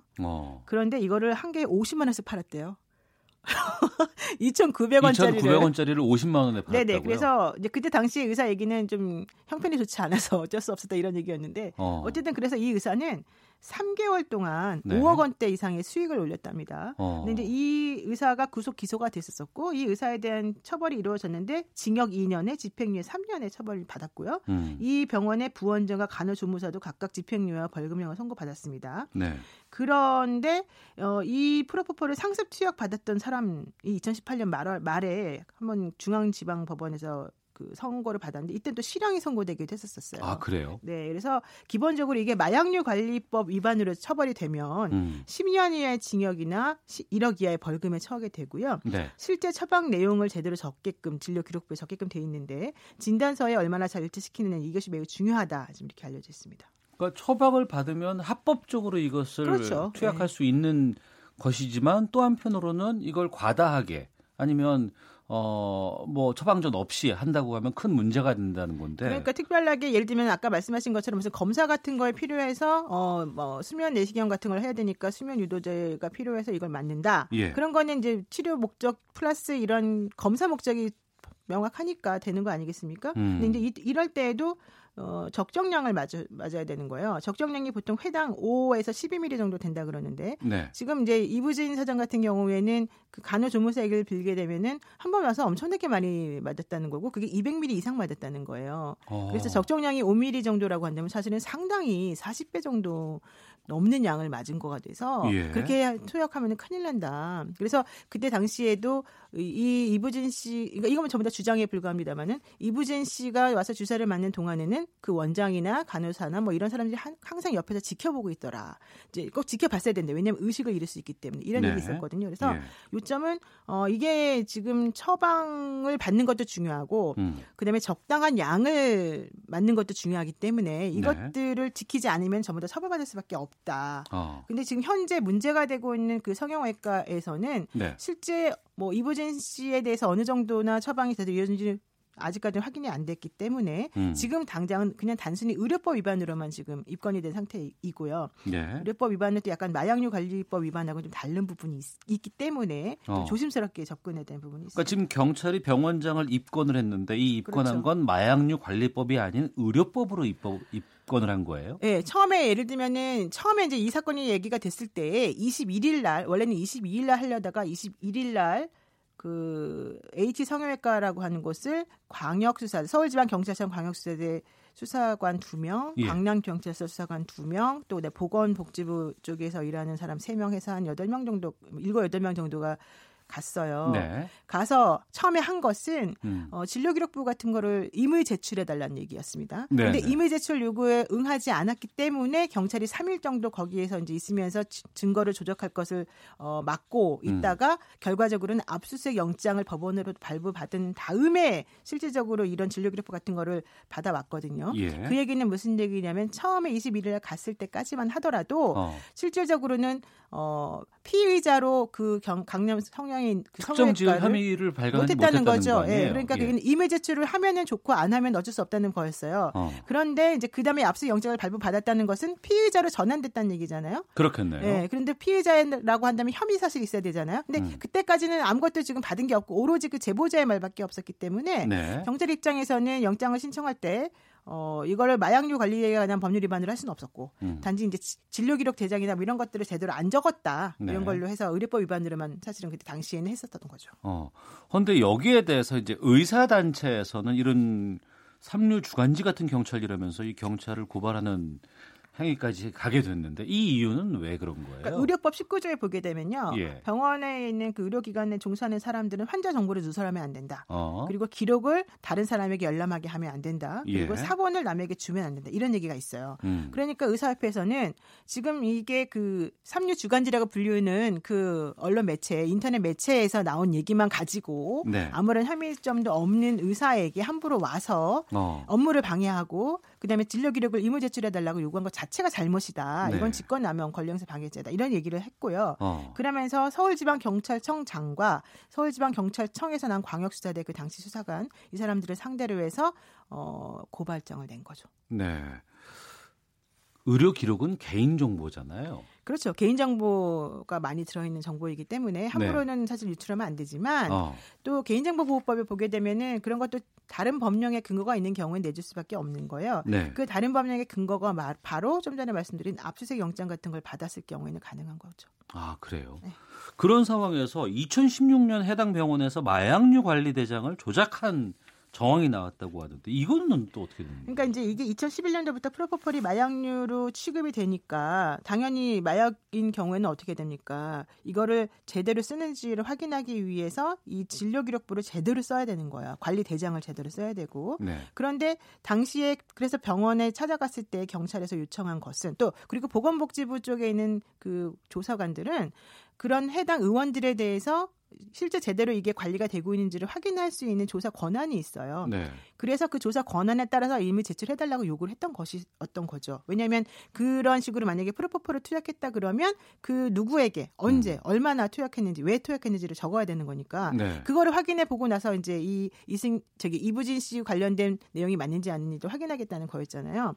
그런데 실제적으로 이제 그런 것들이 지금 그 당시까지만 해도 이 의사 원장님이 나오지 않았고 뭐 일주일 동안 사실 행방불명 아니었으니까 연락이 네. 안 되고 그래서 이제 문제가 됐었던 것인데 이번에 압수수색 영장을 통해서 가져간 자료를 확인을 해보니까 2016년도에 그 마약류 관리대장이 조작된 정황이 나왔더라. 네. 근데 2016년도가 아까 말씀드린 뭐예요? 이부진 사장에 대한 의혹이 제기되고 있는 바로 그 시점이잖아요. 그래서 이제 이게 바로 이번에 지금 그 제보자가 얘기한 것이 사실이 아닐까라는 얘기를 하게끔 되는 거고 네. 또 하나는 그 제보자가 자신들이 그 소속했던 사람들끼리 단톡방을 만들었는데 만들어가지고 얘기한 내용이 있는데 그게 복구가 됐습니다. 네. 거기 안에도 보게 되면 이제 이부진 사장으로 추정되는 인물에 대한 얘기가 나오는데 거기 역시 이제 이런 식으로 그 처방 합법적이지 않은 방법으로 이런 프로포폴에 투약된 것이 좀 포착이 됐다. 이게 바로 지금 경찰에서 얘기하고 있는 겁니다. 네, 현재까지 이런 정황 증거들이라든가 경찰 수사 진행 상황으로 봤을 때 이부진 호텔 신라 사장이 경찰 조사를 받을 가능성도 있어 보여요. 일단 참고인으로는 조사를 받을 수 있지 않을까 생각이 들지만 네. 또 그렇다라고 해서 이부진 사장이 무조건적으로 피의자로 전환될 수 있느냐는 좀 별개 문제인 것 같아요. 이게 이제 마약류 그 관리법 위반인 경우에 실질적으로 할 수 있는 게 그 마약류 통합관리 시스템이라고 하는 곳에 이제 그 정보를 가입해서 여러 가지 것들을 기입하게끔 되어 있는데요. 네. 2016년도 당시에는 아직까지는 그 시스템이 제대로 갖춰지지 않았고 거기에 들어가야 될 의무가 없었었어요. 그렇다라고 한다면은 단순히 와서 하는 사람에게 무조건 혐의 사실을 인정할 수는 없었죠. 알겠습니다. 노변의 시사법정 노영희 변호사와 함께했습니다. 고맙습니다. 네, 고맙습니다. 예, 오태훈의 시사법문 마치겠습니다. 내일 뵙겠습니다. 안녕히 계십시오.